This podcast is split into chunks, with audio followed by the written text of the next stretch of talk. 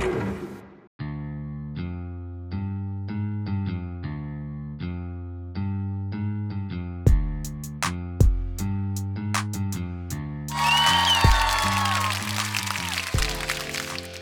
んにちはトミトです。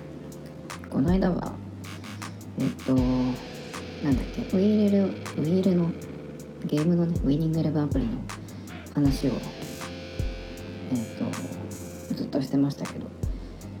今日はまた全然違う話で。で割とねやっぱりニュースを見るようになってからやっぱり毎日に何かしらネタができるなっていうのが実感ですね。それとまあそれ以外にもねちょっと思いつきとかあったりするんでまあやっぱり毎日できちゃうんですよね。で今日はまあそのこの間そのウィニングエレブンアプリやったっていうので本当はそこの最後に入れようと思ってて忘れたやつなんですけどえっ、と YouTube のこれリンクを貼りますがイブラヒモビッチっていう、えー、と有名な選手がねセリエAにイタリアのセリエAに戻ってきてで最初の試合でねもういきなりゴールを決めて、えー2-0で勝ったっていうねカリアリ対ミランの試合でえっ、とイブラヒモビッチは AC ミランに加入したということで前もいたんですね確か。確かミランにいたと思います。でこのねえっ、と動画のタイトルは「イブラヒモビッチ・スコアツ・オン・ヒズ・フル・リターン・トゥ・ミラン」ということで。まあさすがさすがですね。今38歳だと思うんですけど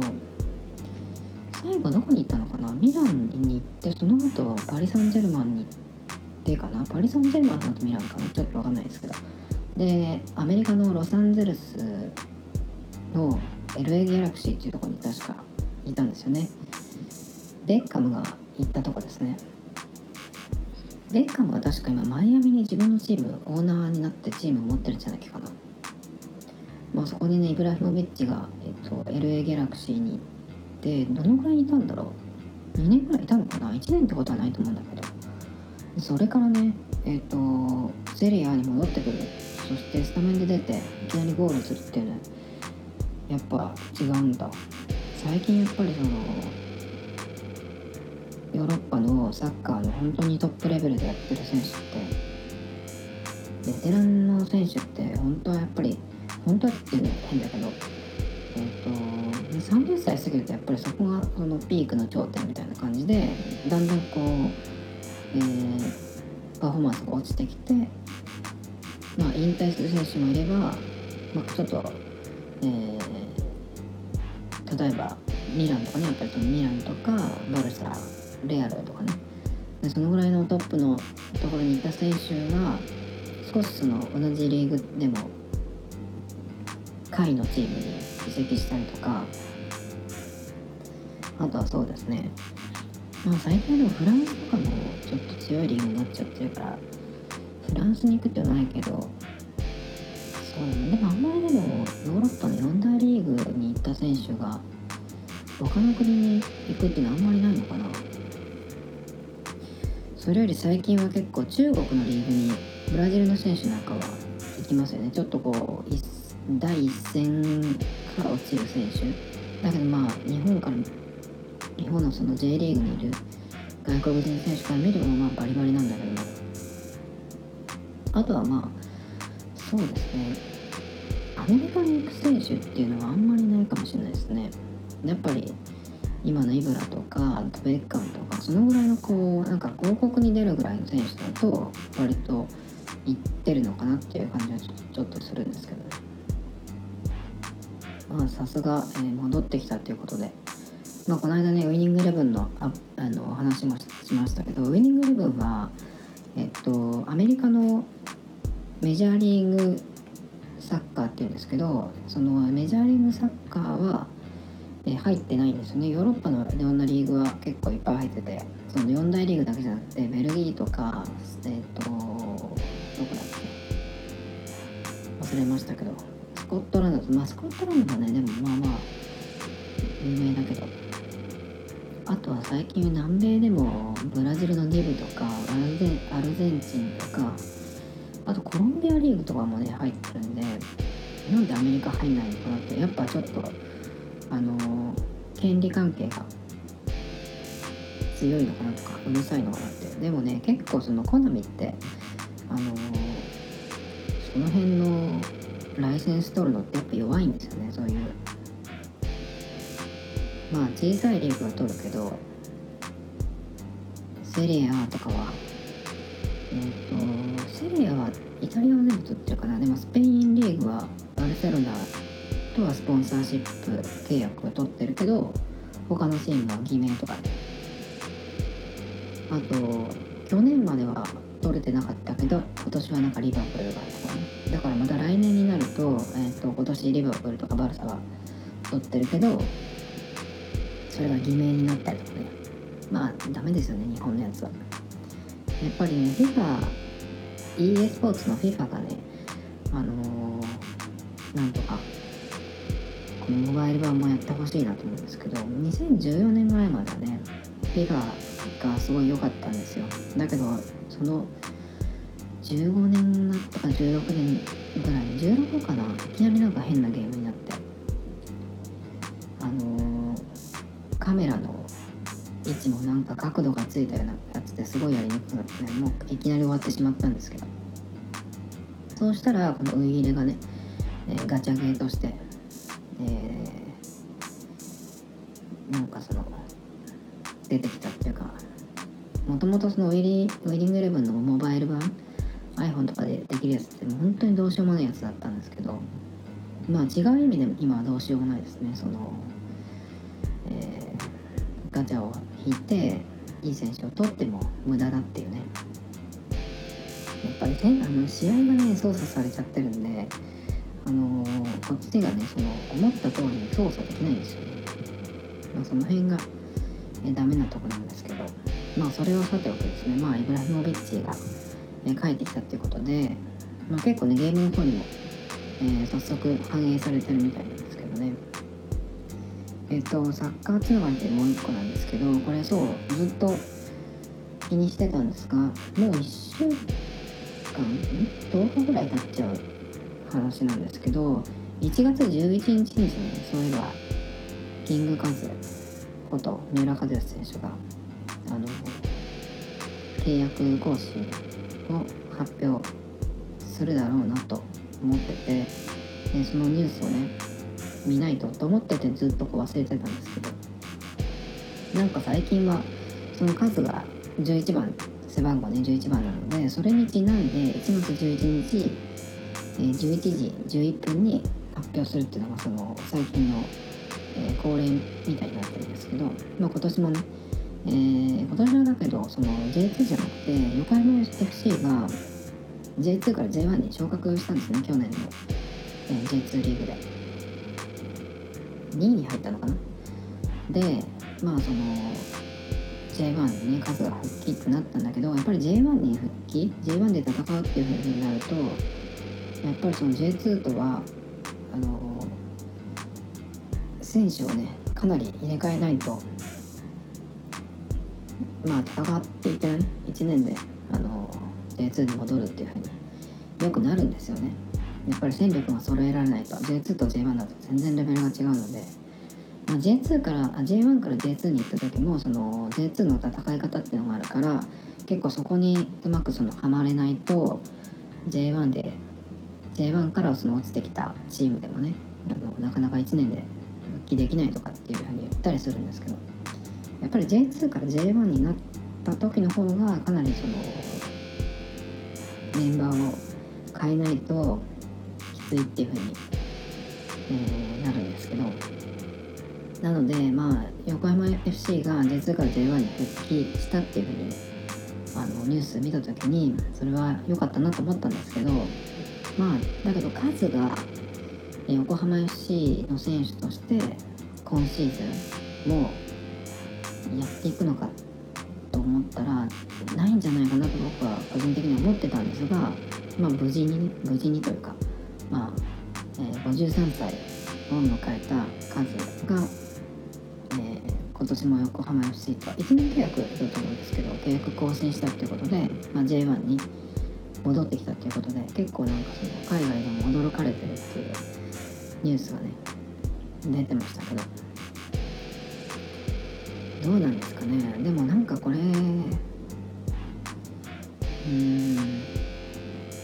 正直、まあ、僕は数はその現役続けてる以上はねえっ、と今どうどうしてるんだろうってすぐこうまあずっとその試合は見ないんですけどやっぱり、えー、まあ横浜 FC のそのリーグの成績とかね、まあ、結果とかあとはまあ数が出たのかとかまあ点を取ったりとかすればまあね気にしてちょっとニュースを見たりとかするぐらいなんですけど去年なんかは3試合とかじゃないかな多分。それも途中から出てとか。あとでもカップ戦があるんでね。カップ戦がだからリーグ戦とカップ戦がその今何て言うんだろう。ナベスコカップルヴァンカップか。それと天皇杯があるんで、まあ、その辺でねもししたらで出る？でもそれにもあもう出てないから3試合なんじゃないかなと思うんだけど。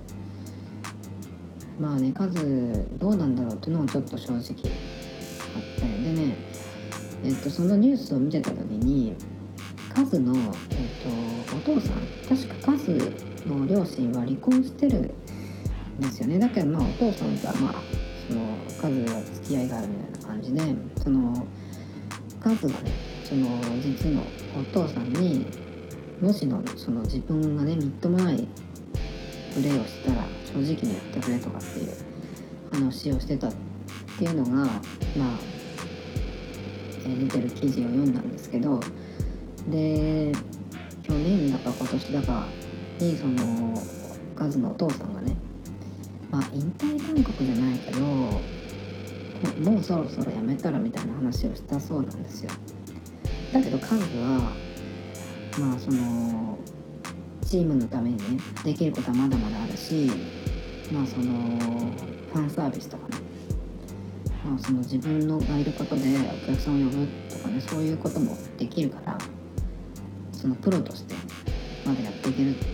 から続けるっていうね、まあ、答えをしたみたいなんですけど。これだ確かねセルジョイチゴさんも言ってたんですけどだから数ほどのそのお客さんを呼べる選手、まあ、試合に出てないけどその注目を浴びるすごくこうやっぱり名前が売れてる選手っていうのが J リーグで出てこないっていうのを言ってましたね。まあそれはでもそうですよね。J リーグで若い選手がその有名になってでリーグで優勝したりとかしてね。ですぐ最近だとなんかドイツとか行きますけどまあ大体みんな1年とかで帰ってくるじゃないですか。留学みたいな感じでね。戻るとこがある海外移籍っていう感じでそれ昔からそうなんですけど。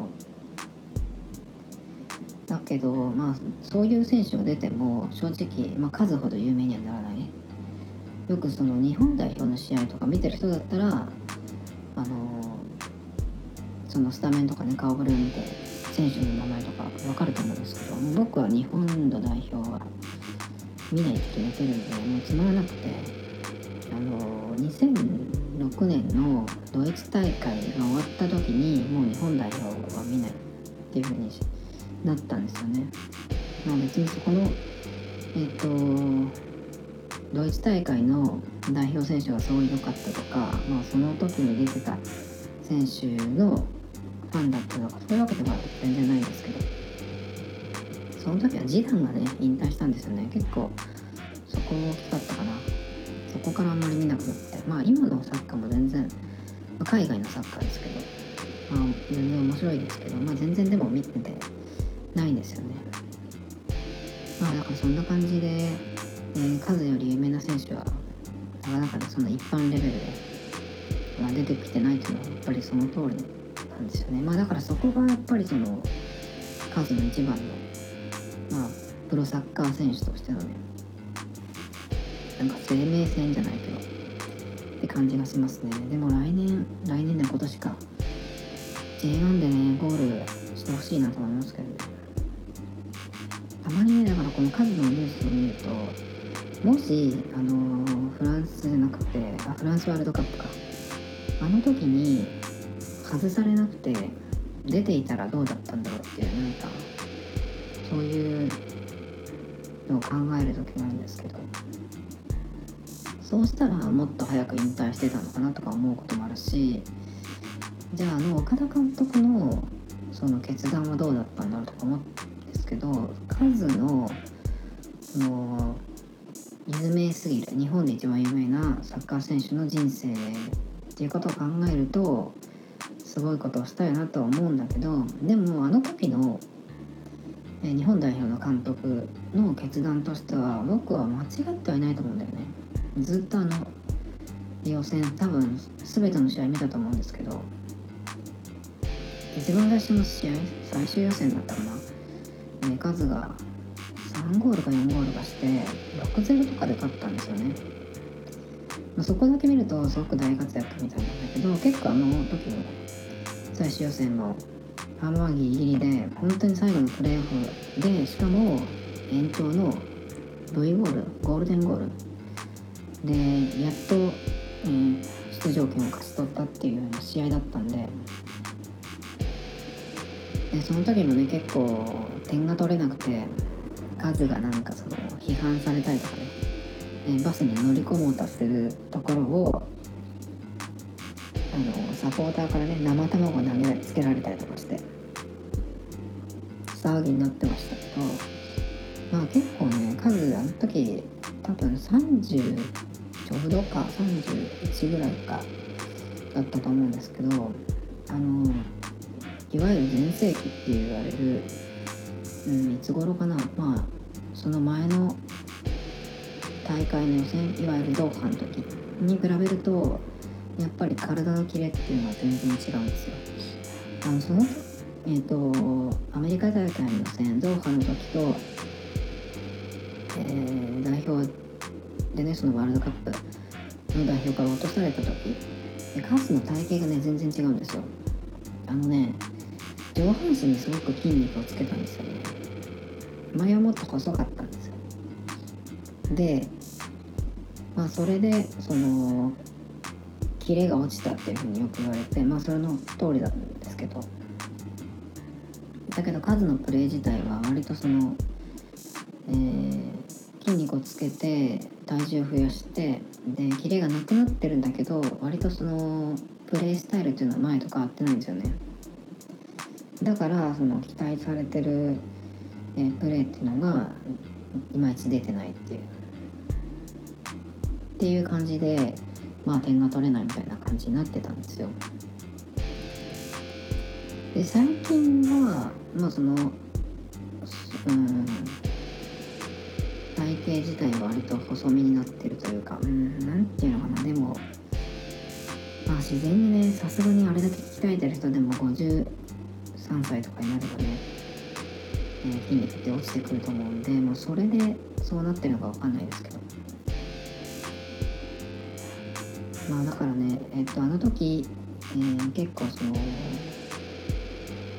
えー、フランス大会の4年前に比べたらだいぶその数ねパフォーマンスというかもう落ちてきてたのででまあ点も取れてない。でフォワードはあとあの時はジョーと中山と、えー、ロペスとあと岡野がいたんですよね、まあ、そうすると、えー、ジョーを軸にすると数を使う場所がないっていうことで岡田さんが数を外したんですよね。まあそれだったらあの合宿に行かなければよかったんじゃないっていうねそのなんかあんまり騒動にならない。あそこまで行って外すのかっていうね。っていうのが結構まあ言われたことでもあるんだけどでも僕はね個人的にはやっぱり岡田さんのまああのタイミングでっていうのは分からないけど本戦のメンバーに数を入れなかったっていうのはあのそんなに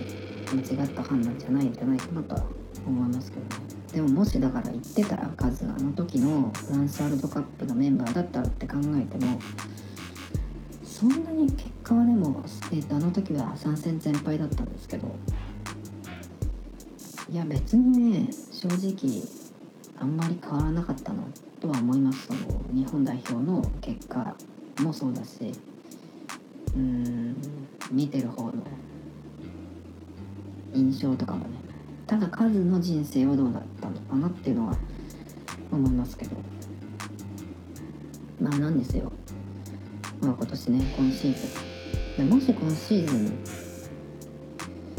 そうだななんかもしゴールでもしたら、え引退っていうこともあるのかなとかちょっと思いますけどね。でも数はなんかプロ登録だったら JFL でもとかっていうのがどっかにあったんで。あもしかしたらね。あんまりそのクラブにその執着するっていう人じゃないんでどこでもやると思うんですけど。まあそんなことを考えましたね。えーと次はですね全然違うニュースになるんですけどこれは WIRED の記事で未来のディスプレイはコンタクトレンズの姿でやってくる。米企業が目指す見えないコンピューティングの世界ってことでまあ割とみんなこういうこと考えてると思うんですねその。ディスプレイってやっぱり今携帯電話スマホがどんどんこう大きくなってくるんだけど iPad mini が7インチとかなんですね。多分。6.9とか7インチか。でそうすると今のでかいスマホ6.5インチとかなのでさすがにやっぱり iPad mini のあのでかさで、まあ、電話というかねそのポケットにも入らないしあそこまではいかないよなっていうふうに考えるとやっぱり今のその6.5インチぐらいがもうスマホ携帯電話としては限界なのかなっていうふうに、えーよく思うんですけどでだけどねやっぱり画面はでかい方が絶対僕はいいと思うんですよ。そのサイズ自体はもちろんねそこそこの、えサイズの方が、えー小さくて小さくてっていうかね、まあ、軽くて、えーその方がいいんですけどやっぱり使う時に画面がその小さいっていうのはね一度その大きくしちゃうとっていうのもあるんだけどちょっと辛い。じゃあどうするかっていうとまあデバイス自体は小さく。だけど画面は大きく使えるっていうその画面とそのデバイスの大きさが、えー一緒じゃないの？例えばそのプロジェクターみたいにしてどっかにこう映し出すみたいなね。それだったらあの iPhone4S とかあのぐらいのサイズでもいいっていうふうになるんだけどあでもあれはちょっと小さすぎるかなさすがに今からだと。っていうことを考えると、えー、究極はコンタクトレンズみたいになるのかなとかねあの Google グラスとかもありましたけど、まあ、ついにまあこれがだからそのもういきなりね製品として出てくるとかってわけじゃなくて、まあ、そういう開発もしてるよっていう話なんですけど。だけどコンタクトレンズってちょっと、まあ、今あるもので新しい次の何かに置き換えるっていうとコンタクトレンズ。って考えるのは割とまあ自然メガネとかもそうですけど。だけどコンタクトレンズってなるとね僕はつけたことないからちょっと入れるの怖いなっていうのもあるんですけどやっぱりその寝ちゃったりとかそういうことも考えるとあんまり現実的じゃないかなとは思うんですよね。メガネ型っていうのもちょっとなんか嫌だなって。今 Apple Watch 毎日つけてますけど Apple Watch もやっぱりこの時計っていうものに変わる変わって、えーそのコンピューターデバイスとして使うっていうのはまあなんていうのかなまあアイアイデアというとしてはまあ割と自然といえば自然なんだけどなんかでもここからさらに今あるものじゃなくて何か違う発想が見たいなとは思ってるんですよね。iPhone が出た時にジョブズがそのそれまでスマートフォンって呼ばれてたものっていうのはブラックベリーみたいなねあのクガーティのあのフルキーボードちっちゃいキーのがずずらっと並んでるやつあれを見てそのこれがスマートですかみたいな。ねそういうことを言いながらそのプレゼンをしていって全く、えー、ボタンが1個しかない。iPhone をドンって出したってあのインパクトはすごかったんですけどあんな感じでね。今はそのウェアラブルっていうと、えー、まアプローチもあるけど、えー、Google グラスみたいなメガネ型にしたりとかこのあとコンタクトレンズみたいにするとか、まあ、いろんなのがその今あるものにえー、置き換えるようなこういうものがね出てきてますけどこういうものをなんかね蹴散らすようなね新しいなんか iPhone が出た時みたいなそういうなんかものが出ないかなと思ってますねえ、ー、と次はですねえー、これ IT メディアモバイルの記事なんですけど石野純也さんの Mobile Eye っていう連載ですね、え、の記事なんですけど春商戦と楽天対抗 KDDI が au データ MAX プランプロの値下げに踏み切った理由っていう記事なんですけど僕はこの au データ MAX プランプロができた時から確か使ってるんですよ。え、ー、とちょうどねあのまあ自分の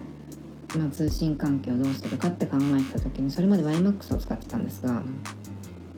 ちょうどそれが2年契約が切れるっていうことででその時、えー、と結局10月からは YMAX もあの携帯と同じように1000円で解約できるっていうプランが出たりとかして今はかなかなりその縛りもなくね使いやすくなってるんですよ。だけどまあ 5G が始まるっていうのもあるしあとその時、えー、結局10月1日で10月になってからそれが YMAX の1000円で解約できるよっていうプランが出たんですけどそれまではね全然そういうアナウンスがなかったんで。で多くの場合は2年契約が切れるっていうことでえー、っと YMAX の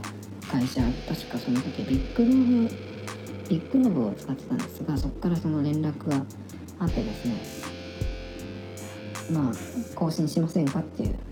内容でで条件がいろいろあってえっ、と料金は下がる下がりますってだけどあの一応その契約した時にいろんなその割引があったんですね。でそれをえっ、ー、とそれがなくなるけどまあその料金を下げることでまあ大体同じくらいの料金になるよっていうやつ。それと、えー、ただで新しい端末に変えられるっていうのが割とそのなんだろうこちらにとっては美味しいというかね、えー、条件なんですけどただその時はその契約更新するのにその条件で契約すると2年契約だったのが3年契約になる。3年契約をしたらこれでこの条件で、えー、いいですよみたいな感じの案内が来てたんですよ。で3年契約そのタイミングでしてしまうとその3年後のえっと契約更新の月だけ、えー、ただで解約できる。それ以外は結構な値段がね1万円ぐらいがかかるっていうやつだったんで3年はちょっと無理だなと思って。1年2年で結構変わるので最近はね。しかもそのさっき言ったように 5G も始まるのでだからちょっと一旦様子を見ようと思ってやめたんですよ。YMAX は解約しました。でその時にちょうど、まあ、au の方でねこのデータマックスプランっていうのが、え、始まったのでそれに、え、乗り換えたっていう形なんですが今まではそのデータ MAX プランが最初に出た時から、えっと、今の段階ですね。今が現在いろんな、ね、割引をするとえっ、といくらになりますよっていうのをドーンと出してるんですけど僕の場合は一つも当てはまらないので、えーと、そのデータ MAX プランプロを使うには大体税込みで1万円くらいになってます。で通話とかはつけてない。通話の場合はあのーかけた分だけっていうふうにしてます。で電話自分の方からねあの電話するっていうことがまあしょっちゅうないのでしてもまあ美容院の予約ぐらいなんで。しかもねその美容院の予約も今言ってるとこはホットペッパーで予約受付してくれるんでまあだから電話することもほとんどなくなったっていう感じですね。でそれがですねこの2月から、えー、1500円値下げするっていうことになりました。でさらにテザリングが今まで20ギガだったんです。よ月20ギガだったんですが今度30ギガまでなるっことで1500円マイナスの、えー、テザリングの容量、えー、10ギガプラスっていうことで。かなり、まあ、僕にとってはありがたいですけどこれがね、まあ、なんでこうなったかっていうとこの記事によるとですね。えっとまず楽天がね本当はもう最初の予定ではサービススタートしてるはずだったんですけどまあその業界的に無理だろって言われてた通りね結局ダメだったということでまだスタートしてないんですね。で、まあ、春にはスタートするっていう風なえー、風になってるんですが、まあ、そこでその先にねリードしておきたいっていうのもあるしあとねこっちも大きいと思うんですがドコモが、えーと、ギガギガホギガホっていうそのプラン大容量プランがあるんですけどもこれがですね、えー、30ギガ6980円だったのが60ギガに増量っていうことでこれがなんかキャンペーンでずっとじゃなくて、えー、期間限定でえっ、ー、とこの60ギガに増量キャンペーンっていうのをやってるんですけどまあこのいつまでっていうのはねお客さんにとってっていうよりかはまあ他者に対してっていう感じの、えー、付け方かなとはちょっと思ったんですけど。でねまあこれは、まあ、au の話に戻りしますけどデータマックスプラン使ってるので1500円安くなるのとあそれとまあテザリング30ギガに増やしてくれるっていうのはすごいありがたいですね。で今どのくらい使ってるかっていうと最初に使い始めた時とその1ヶ月目2ヶ月目に、え毎日ね。どのくらいの、えー、データ量通信量使ってるかそれとまあテザリングドボンでどのくらい使ったかっていうのね、えー、ちょっと面倒くさかったんですけど2ヶ月ぐらい取ってみました。で1ヶ月も1ヶ月目も2ヶ月目も同じぐらいだったんですけど大体僕の場合は、ね、月の合計が40ギガくらい。でした。でテザリングは5ギガでしたね。だからまあ結構そのうんパソコンで動画を見ないようにとかね、まあ、もちろんその OS のアップデートみたいなそういう容量をものすごく食うやつは、えー、やりませんでしたけど。でもそのアプリのダウンロードとかえっとなんだっけ OS、えっとアプリのアップデートは普通にガンガンやってましたし Apple Music で音楽も聴きましたし、えー、iPhone では YouTube とかも見ました。でこのくらいの容量40ギガっていうくらいだったので、まあ、割とねあのー、大丈夫だなっていう感じでこのプランを使い続けることにしたんですけどテザリングに関しては5ギガしか使ってなくて20ギガ上限のうち5ギガだったのでもうちょっと使ってるのかなっていうふうに思いましたでこのテザリングが20ギガから、えー、上限がね30ギガまでになるっていうことでこれで、ね、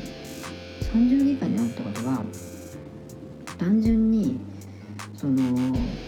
毎日3ギガ使っても大丈夫なんじゃないっていうふうなちょっと感じがしてます。まあ、1ヶ月31日の日もありますけど、まあ、30日としても毎日3ギガ使っても大丈夫なんじゃないかなって。だから意外に大丈夫なのかなっていうふうに思いましたこれは。あとまあどのくらいその、えー、使ってるのか。っていうのを使ってるユーザーのうち何割ぐらいがこのデータマックスプラン使ってんのかなっていうのは思ったんですけど意外にいないのかなとちょっと思いました。まあそれで値下げもあったのかなっていう。感じかな。でも結構いいと思うんですけどねこれ。えっ、とまあ約1万円が1500円ってことは8500円ぐらいなのかな。えっ、と1万円約1万円っていうのはあの税込みの金額です。なんですけどまあ8500円になるってこととあとまあ僕が使い始めた時はそ10月なんですけどそこから半年は1000円オフになるのでもうちょっと,、えーと、下がってるはずなんですけどまあしかしそこからまた、えー、1500円ねまあ下がるっていうことなんでまあその最初のキャンペーンより下がった金額でずっと使い続けられるっていうのは、まあ、ありがたいかなっていう感じですね。なんかやっぱ 5G とかになってきた時にどういう風になるのかなっていうそこもちょっとあの気になりますね。だからまだやっぱりその個人的な通信回線どうするかっていうのは決められないって感じですね。次はですねまた全然違う話なんですけど防具の記事ですね。えービューティーとかウェルネスのカテゴリーの記事なんですが新年早々調子がいまいちデトックスの基本を知って元気回復っていう、まあ、記事なんですけど。デトックスってねまあよく聞く言葉ではあるんですがうんとねこれを読んでね何が気になったんだっけな。まあそのデトックスってよく言うけど意味分かってますみたいなねそういう感じの記事なんですよ。でまあ基本的にはその何て言うのかなその体に取り込む毒素の量を減らしてその栄養素をしっかり取るっていうことっていうのがねまあ基本なんですけどでねいくつか書いてあるんですがまあデトックスにおいて重要なのはそのグルテン乳製品アルコールカフェインみたいなそういう刺激のあるものをまず避けるっていう。でね2週間続けるといいっていうふうに言ってるんですけど前にね僕はグルテンは自分には関係あるのかどうかっていうのを2週間試したんですけど特に何ともなかったんで。まあ今はねパンでも何でも普通に食べてますけど、まあ、カフェインはねどうなんだろうなっていうとこありますね。ちょっとよくわからないですね僕は。紅茶とかお茶コーヒー結構今ぐらいの寒い時期が朝飲むともう20分おきぐらいになんかトイレに行ってるぐらい利尿作用が高まっちゃう。のでそれだけは自覚してるんですけど。あとねやっぱりね砂糖白い砂糖これは意識して減らした方がいいなと思います。その方がやっぱりあの体調がいいような気もします。あと冷え性なのでやっぱり砂糖はやっぱややばいって言われますね。そういう意味でも。でね結構これ読み読み進めていくと最初はねそのアルコールカフェインルテン乳製品この辺を、まあ、排除しましょうみたいなところ始まるんですけど。でその次にその食べていいものっていうのが出てくるんですよね。まあ、この辺はでもよく言われるもの。加工されてない食品。飲み物質の高いタンパク質。低炭水化物野菜とかね、まあ、ナッツ類。それとかオリーブオイルココナッツオイルとかその。魚の油とかね。ね。質のいい油みたいなあとまあ定期的な運動とか。乾いたブラシで皮膚をマッサージとかね。その辺も出てきますけど。あでもデトックスで一番手っ取り早いとか、えー、できるのはプチ断食かな。よくその1日とか1日半とか。えっ、ー、と飲み物はお茶とかは飲まないで。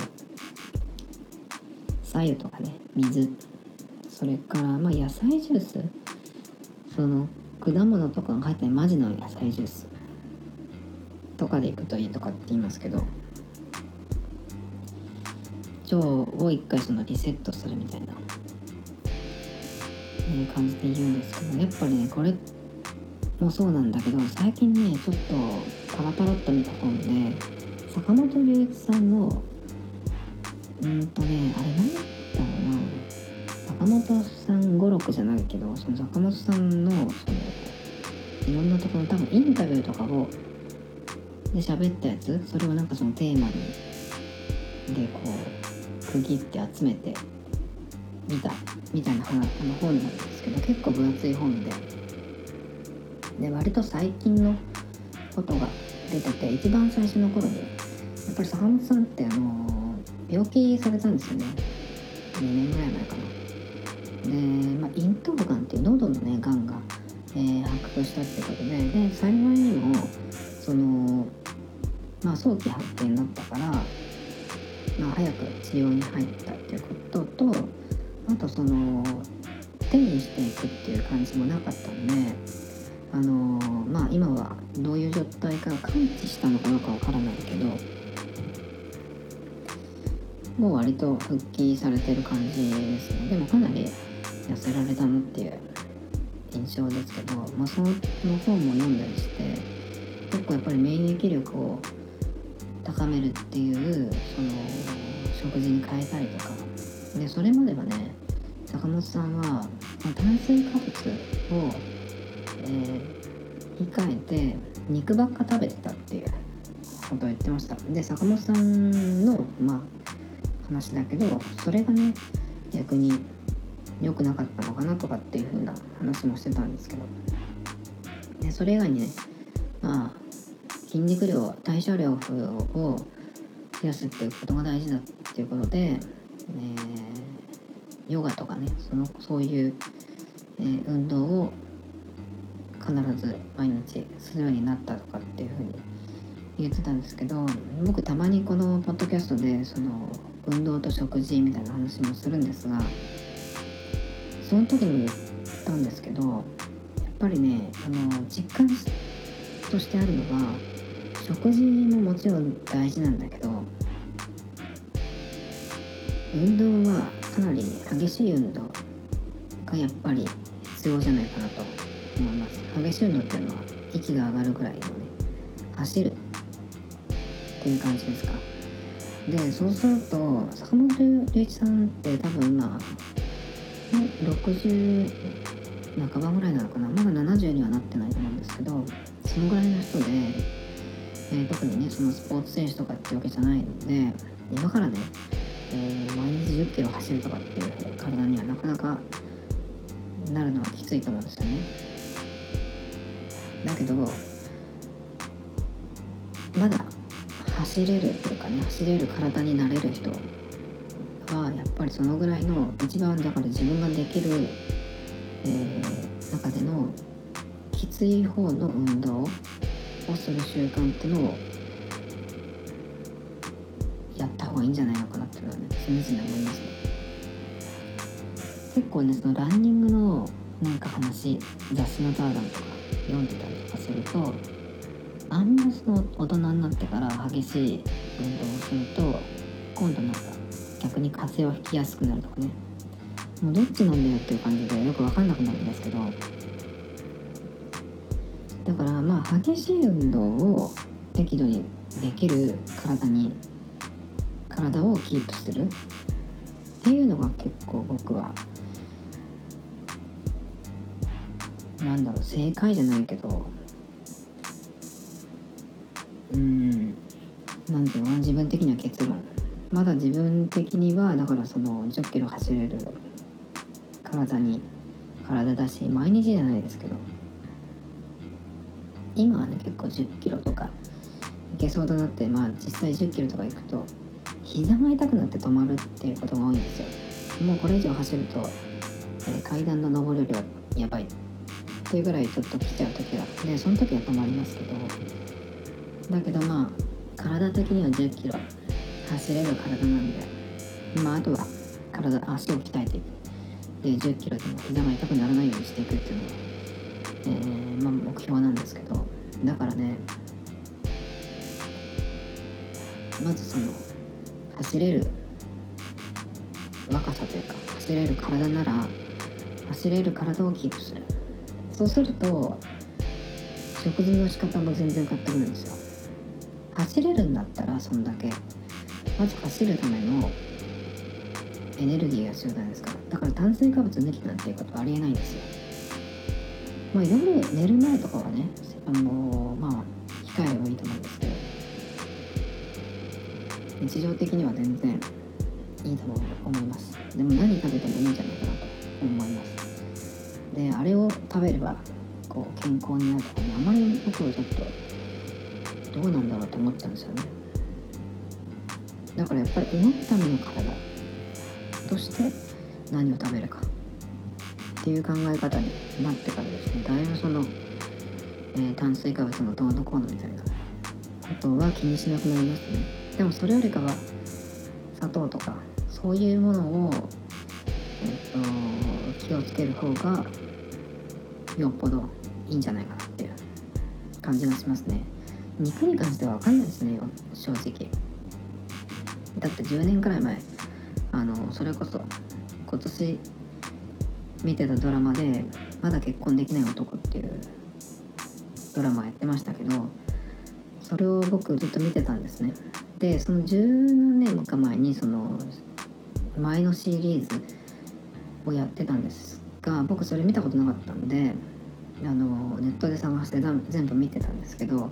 前のシリーズはその女医さんが出てくるってことで結構その病院のシーンがあったんですけど。でまあねあの健康診断じゃなくてなんかそのお医者さんに行ってど何の数値がどうのこうのみ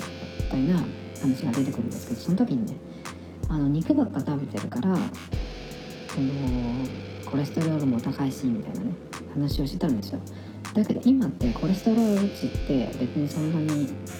関係ないんですよね。前もその健康診断に引っかかる項目だったんですけど今は違うっていうふうにもう変わっちゃってるし。でまあ肉をそのばっか食べてるとまあ今言ったコレステロールのもそうだしあと動脈硬化とかね。であとはまあさっきの坂本さんの話じゃないけどがんの原因とかなんかそういう話もあったんですけど今なんか炭水化物食べるんだったら肉ばっか肉なら別にいいみたいなね。そのくらいの、えー、手のひら返しじゃないけどガラッと変わっちゃってるんで本当にどっちが正しいんだっていうね。本当に分からなくなっちゃっておそらくねこの肉に関してもえっ、ー、と高校何年かしたらまた違う説が出てくんじゃないとかちょっと思ってるんですけどだから食べ物よりはやっぱり今自分がどのぐらい動けるのかそれを最大の運動量をキープするように、えー、体を作っていく。でそうすると、えー、食べるものもね自然と決まってくるというか。で余分なものはえー、なくすっていう。余分なものっていうのは砂糖とかアルコールカフェインとかねその辺。まあでも健康に関してはやっぱりねもう一個やっぱりあって抵抗力これがね重要かなと思います。代謝量とかも大事ですけど。抵抗力ね。っていうことを考えるとやっぱり胃の強い人何でも食べれる。何食べてもこう元気でね消化余裕でできるっていう人の方が長くその強い体で入れるのかなっていう。のも一個そのありますね。まあそんな感じです。えっと最後にですねカフェインのどうのこうのとかって言った話の後にする話じゃないんですけどセブンイレブンのコーヒーの話なんですが、えー、青の贅沢っていうなんかその今まではえっ、ー、とコーヒーのドリップコーヒーブラックのコーヒーとあとカフェオレカフェラテか。がその確かそのマシンで、えー、作れるっていうやつだったんですけど最近ねその基本のドリップコーヒー。これがあの今まではそのカップは白だったんですけどキリマンジャロブレンドみたいな感じで青いカップのねコーヒーも出たってことでちょっとその高級版ねみたいな感じかなと思ったんですよ。そしたらですね値段がね10円しか違わないんですよ。ねえっと思って僕はてっきりなんかあれ確か普通のレギュラーサイズが100円ぐらいだったんでえっ、と5倍に5倍ぐらいにしてくんのかなとか思ってたんですよ。5倍じゃちょっとちょっと高いか。スタバでも370円だから。まあだから300円とかそのぐらいにしてくんのかなとか思ってたんですけど10円しか違わないんですよね。でねそのこのセブンのページを見ると甘く芳醇な香りとコクって書いてあったんですけど僕実際に飲んでみたらなんかすごいその今までのコーヒーよりもなんかすっきりしてる後味が残らない感じ。飲みやすかったんですよね。だけど書いてあることと真逆なんで僕が感じたのがいや当てにならない味覚だなと思って。でも全然違うなと思ったのはえー、間違いないです。結構ねマクドナルドのコーヒーだとかも美味しいんですよね。ねこのね青い方のセブンのコーヒーあの専用のマシンこれに対応してるマシンじゃないと入れられないんですけどこのマシンが面白くてあのレジでその青い方のコーヒーくださいって言うとカップを、えー、渡してくれるんですね。そのカップを持ってその店内のコーヒーメーカーとかにセットするんですよ。で今までのやつっていうのはカップをセットしてで自分が買った、えーと、コーヒーなりあとカフェラテとかねいろいろこうメニューがあってそれを押すんですよ。自分のこの種類とサイズでね。押すんですけどこれの場合はねセットカップをセットすると自動的に判別するんですよ。でこのキリマンジャロブレンドの場合はその場であの自動的に、えー、豆をそこで引いてで入れてくれるんですけどすごいなと思ってそのカップを判別してね。まあ量も、えー、レギュラーとラージかな。R と L があるんで。であの入れてくれるんですごいなこれはと思って。っていう話でした。あともう一個。えーと、これはまあ自分で気が付いた話なんですけど Google マップがあのオフラインでも使えるようになっってたんですね。これにちょっといつ頃からなってたんだろうと思ってそれに気づいたっていう話なんですけど。でこのオフラインマップを、えーと、ダウンロードする時にこのこの辺この範囲を、えー、ダウンロードしたいっていうふうにこう四角いね枠でこう自分のそのまあよく行くところとかを、あのその範囲内に収めてダウンロードとかオフラインで見るっていうふうにすると、まあ、保存されるんですけどその容量も大したことないので全然 w i f i とか繋がなくてもいいですよ。だからまあ自分がよく行くいるエリアとか、まあ、これから旅行とかで行くところをそのオフラインマップで保存しておくと例えばなんかその地下鉄とかでね電波が弱いとかオフラインの時でも Google マップが使えるっていうことなんで最近ねその今までは Apple マップを、えー、使うようにしてたんですよ。っていうのは Apple のそのサービスからその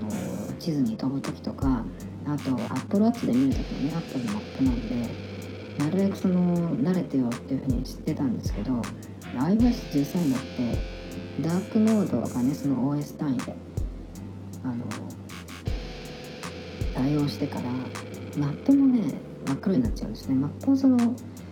えー時間で分けてほしいなっていうかまあ毎回僕は明るくてもいいんですけどそうしないとね見づらくてあのダークモードで暗い地図ってあっちの方が見やすいっていう人いるのかな。ちょっと僕は地図に関しては明るくないと見づらいので、えー Google マップあのだから Apple マップはその OS ダークモードにしちゃうと地図もね、まあ、あの常に暗いままになっちゃうので最近は Google マップをまた使うようになったんですけどまあそれでねオフラインが使えるようになったっていう。使えるしそのすごくね楽に使えるっていうのを見つけたっていうお話です。